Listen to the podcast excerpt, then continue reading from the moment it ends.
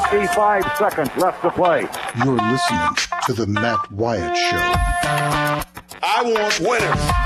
This crowd is alive. Play to win the game. Wyatt from the shotgun, two backs alongside. Knock him out, John.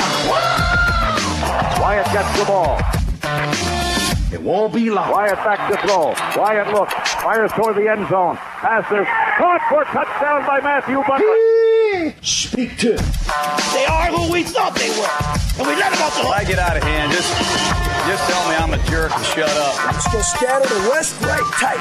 Left, left. 372 Y stick C spot. The Matt Wyatt Show.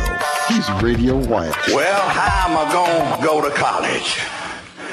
I'll just play football. Hey! Let's play a little football, Jerry. I'm with you, man. Breaking news, Roger. I got breaking news here to start the show. People need to be aware that this is going on. The USA Today headquarters in McLean, Virginia, has been evacuated. All the employees are out of the building and outside in a big mob of people because there were reports of somebody inside the building brandishing a weapon. Now, one tweet or report said gun, another just says weapon. USA Today headquarters, McLean, Virginia. Roger, listen to this. Our friend, my friend John Pitts, the sports editor of the Northeast Mississippi Daily Journal. John is a former USA Today employee. He retweeted it and said, I'm not sure I'm following the logic of herding everyone into a big mob outside if there's concern about somebody lurking around with a gun. Good point. Isn't that a good point? Yeah. I mean, like, split up. Anyway, I just McLean, saw it. That's there's a lot of uh, a lot of guns around McLean. I think the CIA has a facility there. Do they really? Yeah. Anyway, I just saw it on Twitter. Like I, it's not one of those things where it was planned that I was going to tell you that to start the show. It just there it was. Here we go again, huh? Yeah, I hope not. Well, you know everybody's on a on a alert, Yeah, no doubt. High alert. Yeah. justifiably so. Right, given what's happened recently. That's right. Man with a weapon. A lot of the reports are saying man with a weapon instead of saying with a gun, but maybe they just can't confirm it. Anyway, I'll keep you updated. So, how are y'all? Inauspicious start to the show. So what? It's Wednesday, and I appreciate you tuning in. I'm Matt. I'm in the Farm Bureau studio. Farm Bureau, go! With the home team. They are your home team at Farm Bureau. Local agents, competitive rates, fast, friendly service, one on one, the way it ought to be. You have that fender bender on Saturday night at, I don't know, midnight, 11 p.m., something like that. You pick up the phone, you call your local Farm Bureau agent on their cell phone. They'll come meet you. That's the way it works with Farm Bureau, and what a luxury that is. Mr. Rogers' neighborhood. day in this neighborhood, a beautiful day for a neighbor. Would you be mine? Yeah, I'll be yours. Could you be mine? The question is simple, but the answer is kind of weird. Yeah, I'll be yours. For a beauty, would you be Roger. My friend. Could you be Yeah, my friend. Yes, that's kind of goofy. Have always wanted to have- I'm sipping on coffee from High Point Roasters in New Albany. I've always wanted to live in a neighborhood Quite literally. with you. So thankful for them. You always make the most Want to live in a neighborhood with coffee like that? Mm-hmm. Since we're together. It's in Did your. you tell me that you could smell it coming up on it? Oh my gosh, man! I went up there and uh, excuse me, they're right on Highway 15. Isn't that right? 15, yeah. So Sounds like if, right. if you go to New Albany and then you head north from New Albany, just you go Just past. cross over Bankhead and just keep on going. That's it. That's right. You go past the high school right there in downtown, and you top the hill and down there in the bottom, where they've kind of created a, a four lane version of Highway 15 now. They're um, they're over there on the, the west side, kind of the northbound side. I'm sorry, the, the southbound side of Highway 15. Yeah, and so anyway, it's just right there in New Albany. And when I went, you pull up in the parking lot, and before you even get out of your car, it, the aroma it smells like you are in somebody's kitchen. And and keep in mind you're outdoors. So they're buying them by the bag. Uh, I guess they're Mm-hmm. coming in green or whatever color they are when they get picked, and then they, they roast them. The whole the whole process happens there. It all happens right there, and you can go. You can stop in and visit and watch some of it. And they have a video that's out there. Yeah, and um, that's it. He'll go any different number of different parts of the world, Africa, South America. Go down there, shop for it, pick it out. Here it comes in great big huge bags back to New Albany, and that's where they roast it and then distribute it from there. Pretty cool, huh? It's nifty. It is nifty. So, um, the Davini equipment phone line is nifty. Uh, I'd love to hear from you today. I got a couple of questions for you. One is uh, just a thought. It's based on something I saw, and I'm going to tell you about it in just a second. But it has to do with visiting stadiums around the SEC. Now, the context of this whole thing is yesterday there was a list on Twitter from something called Yardbarker. Apparently, it is a website. I'm not too familiar with it. You've heard about it, Roger? Yeah, yeah. Okay, so it's a website. And they had a list of the top 25 college football stadiums or something like that. And here's the thing some people took it. It's neat. You know, your school's in there, state was in there, just ahead of like Nebraska, a couple others. Here's the thing, though. Upon further review, the list was put together alphabetically. okay, so I, I, you know, it's not a real list or ranking the top 25 stadiums. Somebody was just having fun with it. He put together a list to see if anybody would notice that they put teams on there that are in, they are arranged in alphabetical order. That's funny. It is funny. So it's not a real How far list. along did before you realized? Oh, I, Did you- I read it the first time, but I have developed this. What's the right word? Immunity almost to lists because I see so much of that stuff on Twitter. I just skip right through it mostly. This one I glanced at it because Mississippi State was on there. And I thought, okay, well, you know, there's another list. I didn't retweet it or anything like that, Roger. You know, just because State was on it. I, but I did not notice that. I didn't really look at it long enough to notice it. But Zach Johnson, the pro golfer, who is from Iowa, he's a big Iowa fan. He retweeted it later and said, Does anybody else notice that this is in alphabetical order? Yeah, and, and so it, it alerted me to that. But it did make me think. A lot of those stadiums that were on that list, albeit a fake one, I've been to a lot of those stadiums. Then I thought, well, I've been to every SEC stadium except one. There's one of the 14 SEC schools that I have never been to that campus or stadium.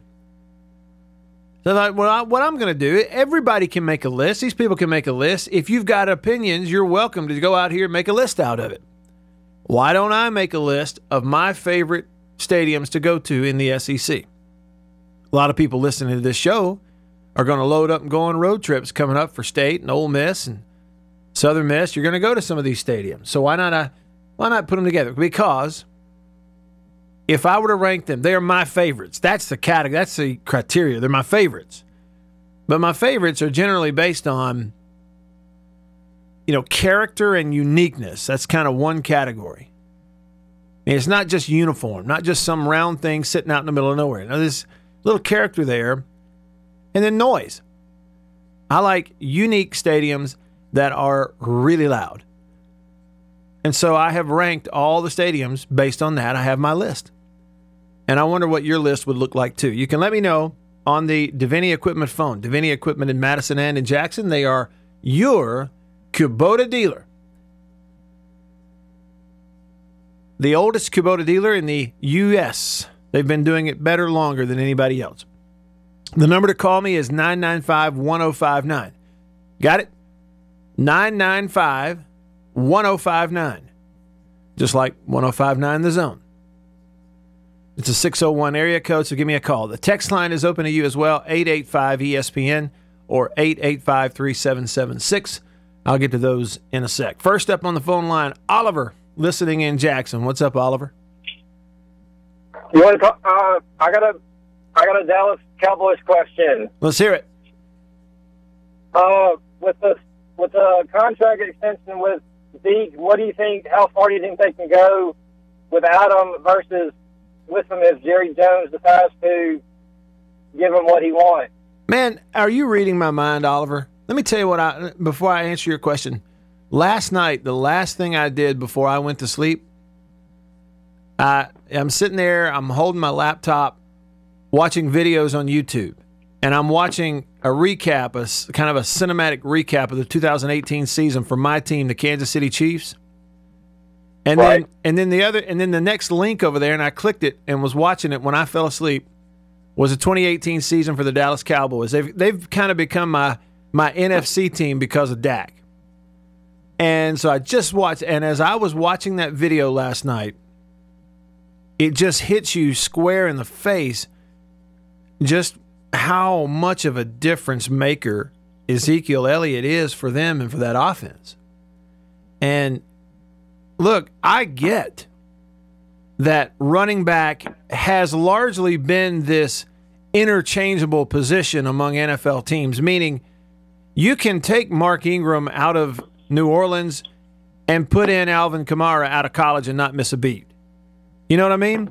Like that happens. ev- I mean, McCaffrey can go from Stanford and go take handoffs for the Carolina Panthers and make yards. You know, I mean, it's it's a position that largely there are plenty of guys who can play it for a year or two. You know? But man, I'm watching highlights and, and it kind of remembering what it's like with Ezekiel Elliott on the field for them, and he is just so good.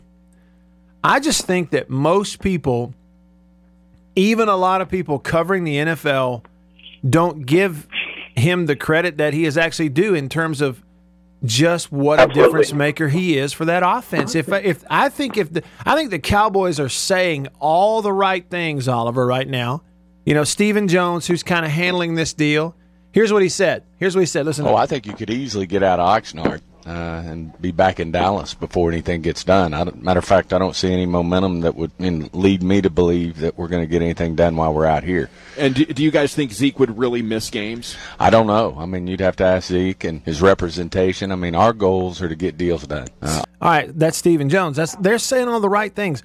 But I think if they are worth their paycheck inside the front office of the Cowboys, then behind closed doors they are looking at each other going, "Men, this is a player we have to have." Period. Because that is reality. He is that good. I believe that Ezekiel Elliott is the best running back in the NFL. He's hands down the best, I think, you know, pass catcher as a running back in the NFL. And they have to have him. I think he is the difference in three, maybe four wins, maybe more. Just him. I think he's that big of a deal for them. So, I, regardless of what they say, Oliver, I say if they know what they're doing, yes, he's a running back, but if they know what they're doing, they will they will do whatever it takes to pay him enough money to get him on the field. That's what I think. Then how about the other contracts that they're working on too? Would they make a difference without Zeke there? Do you think you you need the, the trifecta? I think. Listen, I, I everybody talks about the importance of the quarterback position, Oliver. Right. And yeah, I get it, but I mean, Trent Dilfer won a Super Bowl. I mean, I mean, Greg McElroy won a national championship. You know, and here's the thing: the fact is, Ray Lewis and like Mark Ingram and Alabama were much more important players to those teams than their quarterbacks were. And Yeah, I'm the absolutely. big. There's not a bigger Dak fan on the planet than me, frankly. I, I mean, for a lot of reasons. But and I but I think because I I think because of kind of who Dak is, they know that he wants to be a cowboy.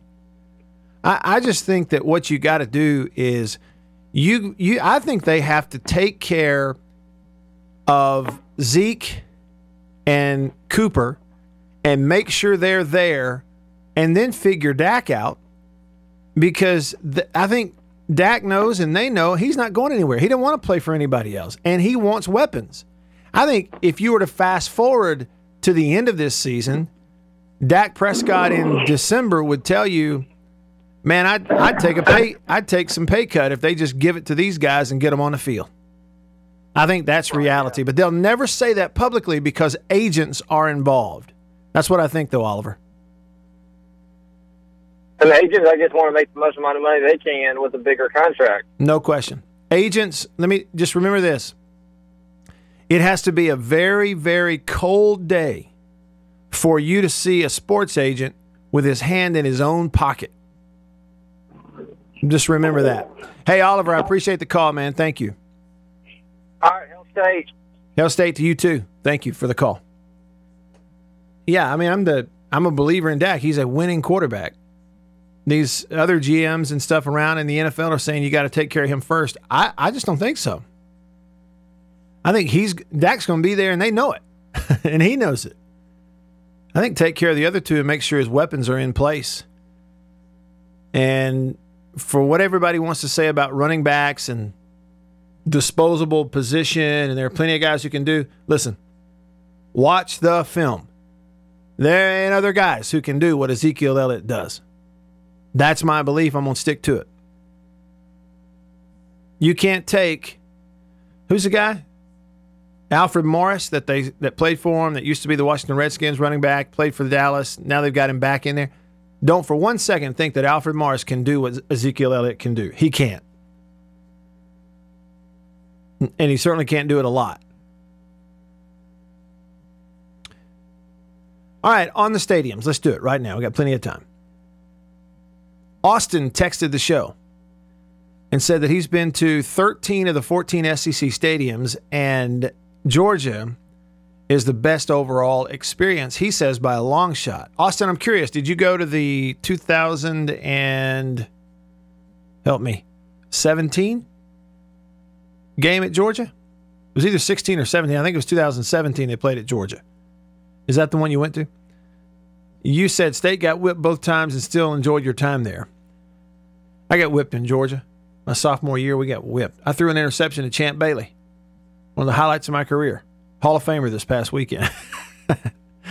they ran us out of there. Sure did. Roger, um, okay, so you went in 06 and 2010. Okay, got it. Um, Roger, I uh, playing in Athens in Georgia. I went back over to the bench after one of the series there. It was a day game. They're just killing us. I sit on the bench, kind of up on the top of it, like you know, on the top of the bench, mm-hmm. and my back is facing the crowd, and behind the opposing bench was most of the student section for Georgia. and in unison, all like 10, 12,000 of the students in unison start going, Wyatt sucks. Why it sucks. Just over and over. And it was so loud. and our other quarterback, Rob Morgan, started elbowing me, picking on me. Like, I'm like, come on, man. Come on now. Just get up and take a bow. Yeah, I should have. So a little bit later, they put Rob in the game. He ran a few plays. And he throws a pass out there, it gets intercepted and returned for a touchdown. he comes uh-huh. back. He comes back over and he sits next to me, and the whole student section starts going, Morgan sucks. Morgan. so I, I couldn't help it. I was like, How you like it? How do you like it? Not so fun when it's you, is it? All right. Um, Bulldog Barney wants me to break down state schedule with Stevens as the starter and experience on offense. That may take some thinking on my part, but I will get to it. All right. So with a couple of minutes here, I'm going to give you my list. I want you to think about it, and then I'm going to come back and qualify it for you, but I, or at least half of it anyway. But it's in terms of stadiums around the SEC. I've been to 13 of the 14. The one that I have not been to is Ben Hill Griffin Stadium. Y'all know which one that is? That's Florida. I've never been to a game, played in a game, or worked a game in Gainesville, Florida, where the in the swamp where the Gators play. Never been there. That's the one. And yes, most people who make a list, they say, okay, the SEC stadiums here are the best or my favorite. They're going to have Florida on up there if they've been there. I get it, but I haven't been there, so I can't necessarily like just throw them in. In the Western Division, I rank them this way: the stadiums. Texas A&M one, Auburn two, three LSU. Hold on, LSU fans, don't throw anything at me. I'll, I'll explain it. Four Bryant Denny Stadium, Alabama. Five Davis Wade Stadium, Starkville, Miss. Six Arkansas, Razorback Stadium, whatever the name of that is, uh, Reynolds Razorback Stadium. And seventh in the West, I have Vaught Hemingway Stadium, Ole Miss. So that's my order in the West. In that order, A&M, Auburn, LSU, one, two, three. Then Alabama, Mississippi State, five and six, and then Arkansas. I'm sorry, four and five, and then Arkansas, Ole Miss, six and seven in the West. What do you think about the order? I'll tell you why I have them there. I'll tell you who I have in the East, and if I were to do the whole league, how would they stack up? I'll give that to you next. You can text me on the text line at 885 ESPN or 885 3776. You can be like Oliver. People all over the state can hear your voice. Call me on the Davini phone. Stick around.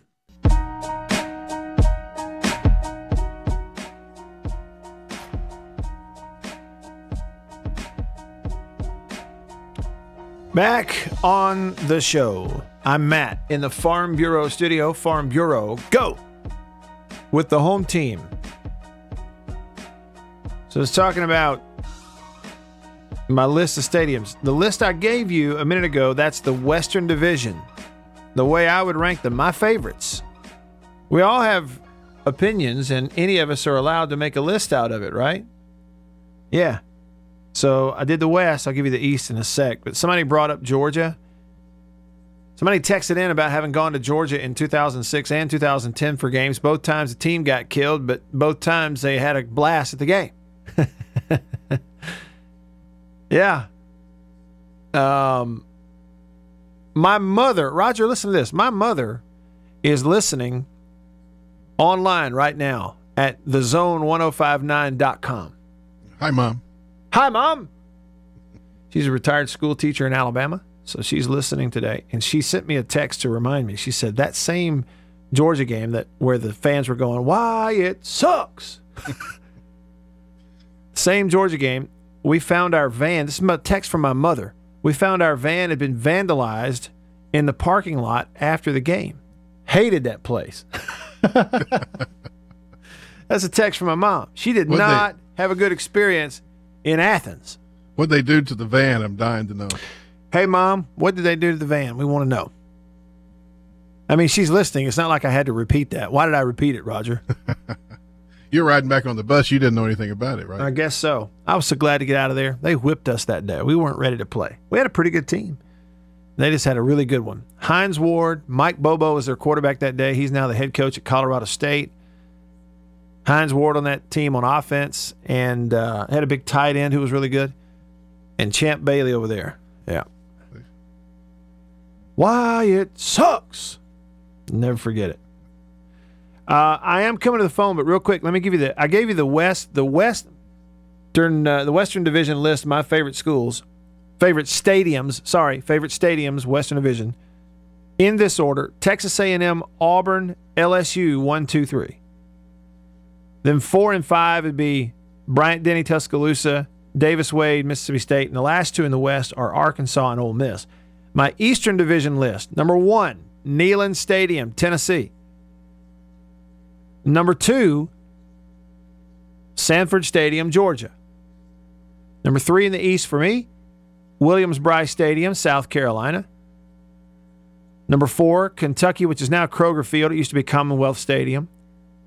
And then Missouri and Vandy bringing up the rear. I've been to both those. I've never been to Florida. So I can't, I could guess, and Florida's way up on the list, I just haven't been. It's the one school out of 14 I hadn't been to. Gator Man on the Davini equipment phone says that regardless, they we still got to put the swamp on there, and I'm sure it's awesome, Gator Man. I just never been. You know what I mean? Well, I, I I I can understand that, and I'm with your mother on the Bulldogs in Athens. They're they're not the real Bulldogs, y'all are. So I'm with Miss White. Uh, I mean your mom. There you go. Miss White with that. I'm right there with her. But um, I think you need to put a caveat in there for the swamp because I think if you had been there, you would probably put it number one for for the two reasons that you mentioned, the two qualifications, the the way it's built and the way it looks, and then the noise. And one of the reasons uh, I got I got one deal about the uh, the noise to tell you a story about from a Mississippi State player that you know, Okay. and then the um, the way it's built, it's different than any other stadium in the uh, SEC. You know how most stadiums are like um, oval or round uh, or just a slab. Yeah. The the swamp is faceted. You know how you have a jewel that's faceted. It's got instead of having corners, it's got like Yes. another line, another edge.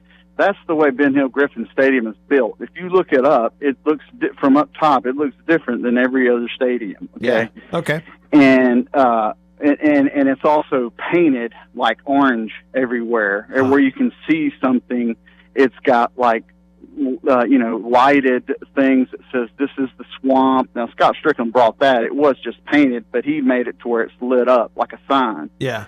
but the number the number one thing is is because it's different because it's they don't have them like this anymore and do you know a fellow by the name of paul lacoste Oh yeah, absolutely. I played with Paul. Okay. I All guess right. for one year.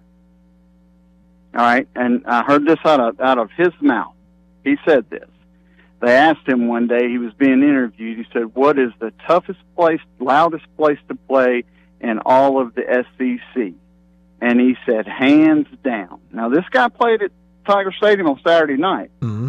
He said, hands down, it was the swamp, Hmm. and he said it was because he had never seen a stadium where the field is so close to the stand Uh huh. and no other stadium is built like that.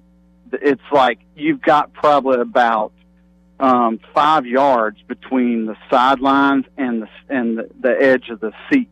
That's why it Um, looks there's no hedges and stuff like that or anything like that. But Paul Lacoste said it was the loudest place he had ever heard. Yeah, I If- bet. Well, Looking at it, Matt, he's not lying, man. It's, they're right there on the field. I mean, if you get some and and seats we would down say there, you're in the action. that the way it's built, we'd say too, Roger, is it's not curved; it's got angles everywhere you look. Right? It's that's faceted. little- It's Yeah, faceted. Yeah, gotcha. Okay. Yeah. Well, I Yeah. appreciate the report on that, Gator man. I've heard a lot of similar stuff. Um, well, one of these days we got to get John Bond on here to talk about playing at Florida because I've heard him talk about how hot it was That- back when John played in the '80s at Florida in Gainesville. They had the artificial turf, the old AstroTurf. So I mean, like you Yeah, that was before Spurrier. yeah, back in the what was his name, Charlie Pell.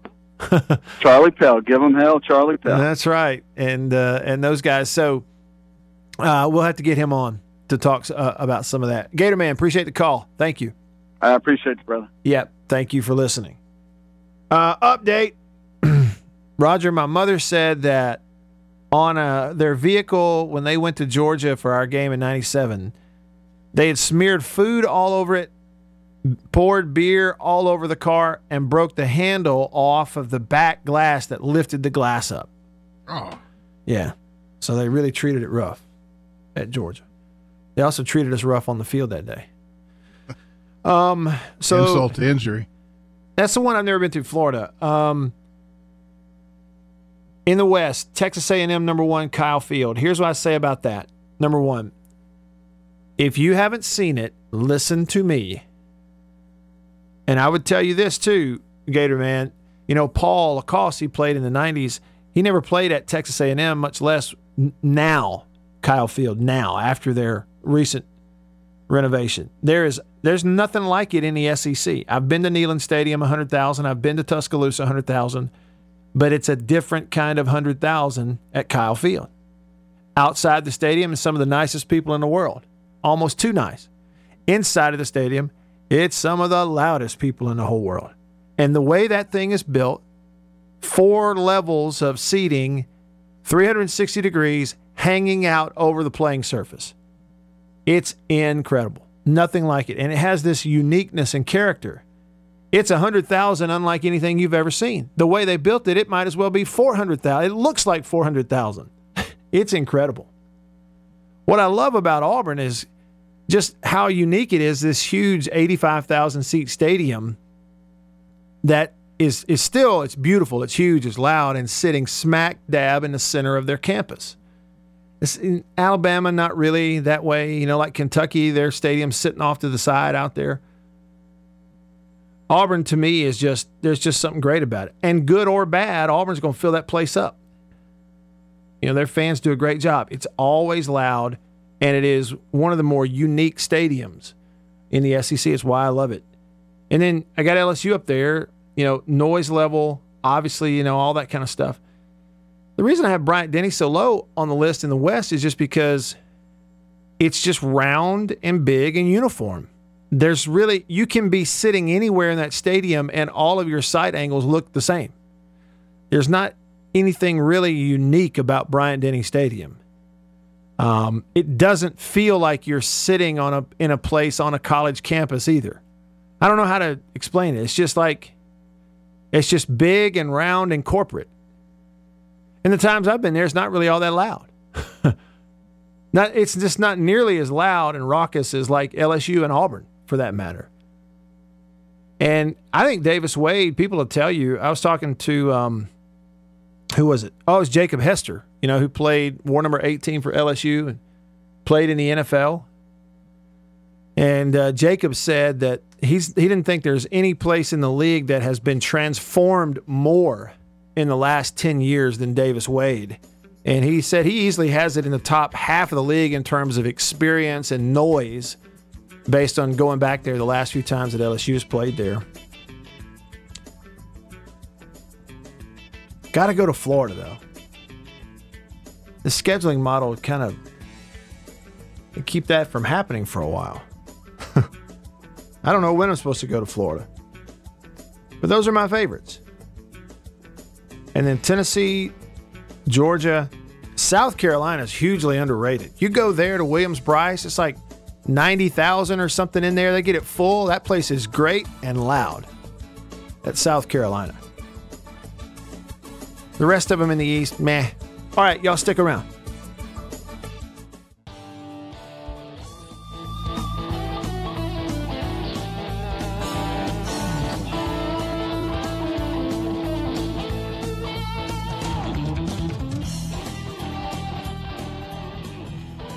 Apparently, Mississippi kid, former Mississippi State Bulldog Jonathan Abram, first round pick of the Raiders, stole the show last night on HBO's Hard Knocks, an inside look at an NFL training camp documentary series, been going on for years and years.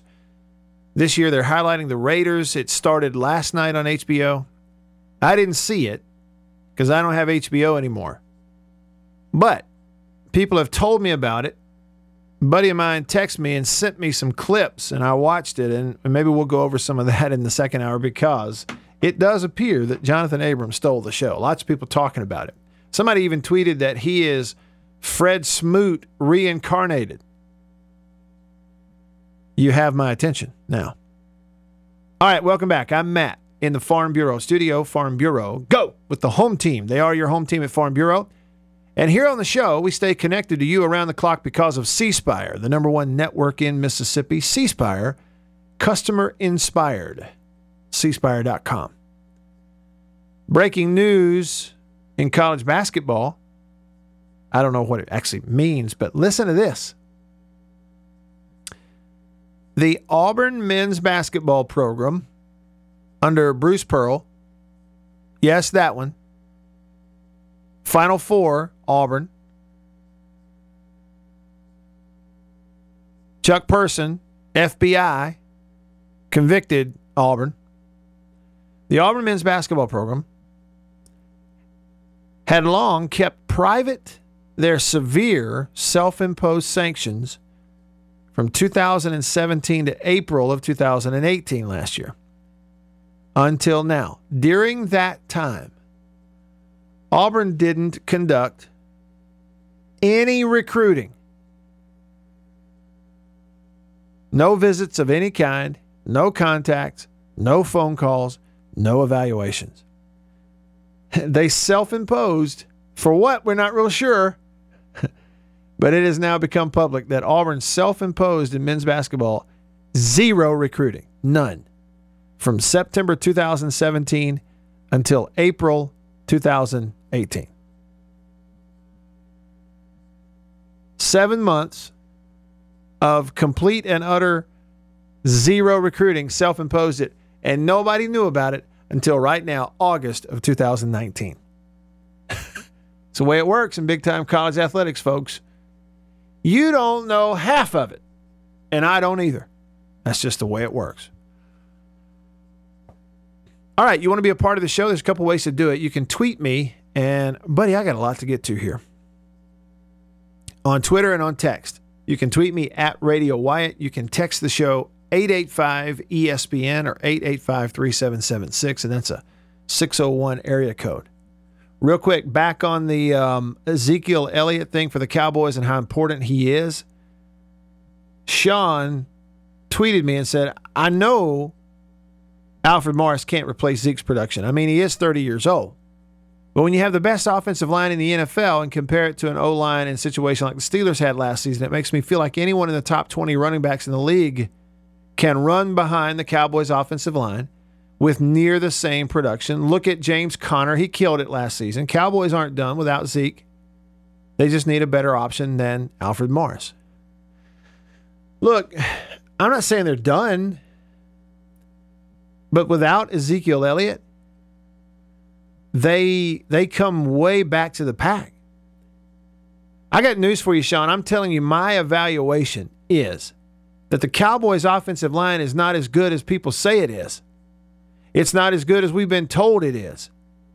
It's not as good as they appear to be at times when Zeke is running the ball. You know who gave up the second most sacks of anybody in the NFL last year? The Dallas Cowboys. You know who gave up the most? The same Steelers that you mentioned. Now, to a degree, numbers don't lie. And the fact is, without Frederick on that offensive line last year for the Cowboys, at times they were good and terrible. And yes, there are times when Dak held the ball a little long. Sure. But second most sacks in the league with a mobile quarterback, they aren't as good as people say they are. They didn't play like it last year. Why did they, if they were the second best offensive line or, or the best in the league, why make a change at your offensive line coach? Which they did. And now over here to the text line, 885 ESPN. This is from Kyle listening in Hattiesburg. Kyle says, uh, Matt, I have a question for you. I keep seeing JaVonta Payton's name pop up. If you don't know uh, who JaVonta Payton is, he is a new receiver at Mississippi State. They signed out of junior college, and he was a big time junior college player. Um, he's originally from Nashville, Tennessee, and he went to Northwest Mississippi Community College. Six one, about, oh, you know, 200 pounds, something like that. He says, I keep seeing his name pop up when reading about fall camp. Do you think he can be a big contributor this year? Been a complicated scheme to learn. And Payton wasn't here for spring either. That's right. He just got here. He said, I'm not sure what to expect from him. Kyle from Hattiesburg says he loves the work, listens to the podcast of the show every day. Well, we appreciate that so much, Kyle. Listen, uh, Payton is going to play. Right now, he's not listed as a starter because you don't just walk into fall camp and become a starter day one. He wears number four. They gave him number four. He's running with either the second or the third unit right now behind guys like, um, you know, Osirus Mitchell, uh, Stephen Guidry, and guys like that. But he's making a lot of plays. He catches the football. He is picking up the offense. And so I'm giving you my opinion. He will be an impact player. It is a position especially being a junior college guy, you know, think about it like this, Kyle. You don't see junior college players go right to the SEC and like in their first game just blow up. very often and just take over. It just doesn't happen very often.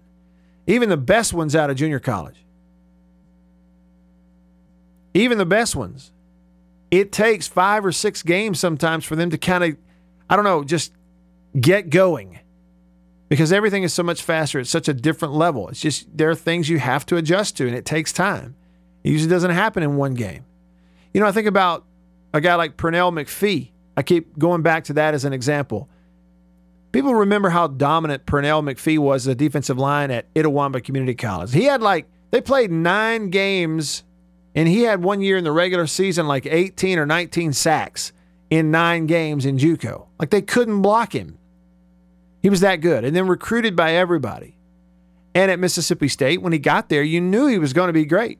And he was eventually draft pick, a bunch of years in the NFL, big time playmaker in college eventually. But the first four or five games, first half of his first year, you couldn't find him on the field. And then at some point, about halfway through the year, the light bulb comes on. He starts to be himself. That's what happens a lot of times when players make that transition from junior college to the SEC. It is a huge jump. And so, like, do you expect him to go out in week one have 10 catches? No. But I do think he's going to be a contributor. And by the time you, the great thing about it is he's the kind of player who he is starter material in the SEC. He is. And so by the time he gets to, you know, late October, November, especially in some games where you're going to have some favorable matchups against like Arkansas and Ole Miss, he's a guy who can come to life at the right time for you. So State's fortunate to have him. They like it. They like him. Gator Man on the text line says, I will concede to the new Kyle Field, but that one only. And he says that the swamp will ride with second. I'm sure it is because I've heard it from other people, Gator Man. You know, I just thought, well, it's kind of disingenuous if I make a list and throw one in there I've never seen in person when I have seen the others. Yeah, the new Kyle Field, I'm just telling you, look, if you're a fan and you haven't been, go. State, you're going there this year. Go. If you haven't been, go. I've never been so high up in all my life. Outside of an airplane, I don't think. Yeah, that's exaggerating, but it's in, when you're up there in the just the press box, not even in the upper deck. The press box, it is amazing how far you can see out on the horizon. Like I am not exaggerating. We were there at Kyle Field two years ago. Really, really early, there were some jets flying around there, like these military jets flying around there, practicing for a flyover. And they really are not all that far above your head when you're in the press box. it's just that place. You know, it's the third largest U.S. stadium by capacity. It is. Kyle Field is. Mm-hmm. 102,733. How about and they, and here's the thing, Roger. They have so much money, they could easily make it bigger whenever they want. I just have they have unlimited resources basically at Texas A&M. I mean, yeah, that that stadium is it's incomparable. And Neyland Stadium is awesome at Tennessee too. Now it's been a while since I've been there. But I'm looking forward to seeing it this year. I've never sat in the stands though at Neyland Stadium at Tennessee, and people who have always talk about how narrow the seating is. They say if you're a big old boy, there's no way your one butt is fitting on your one seat that you're supposed to fit. they cram them in there to get a hundred thousand. All right, hour one in the books, hour two coming up. I'll get your phone calls and your texts coming up in the Farm Bureau studio. Stick around. You're listening to The Matt Wyatt Show.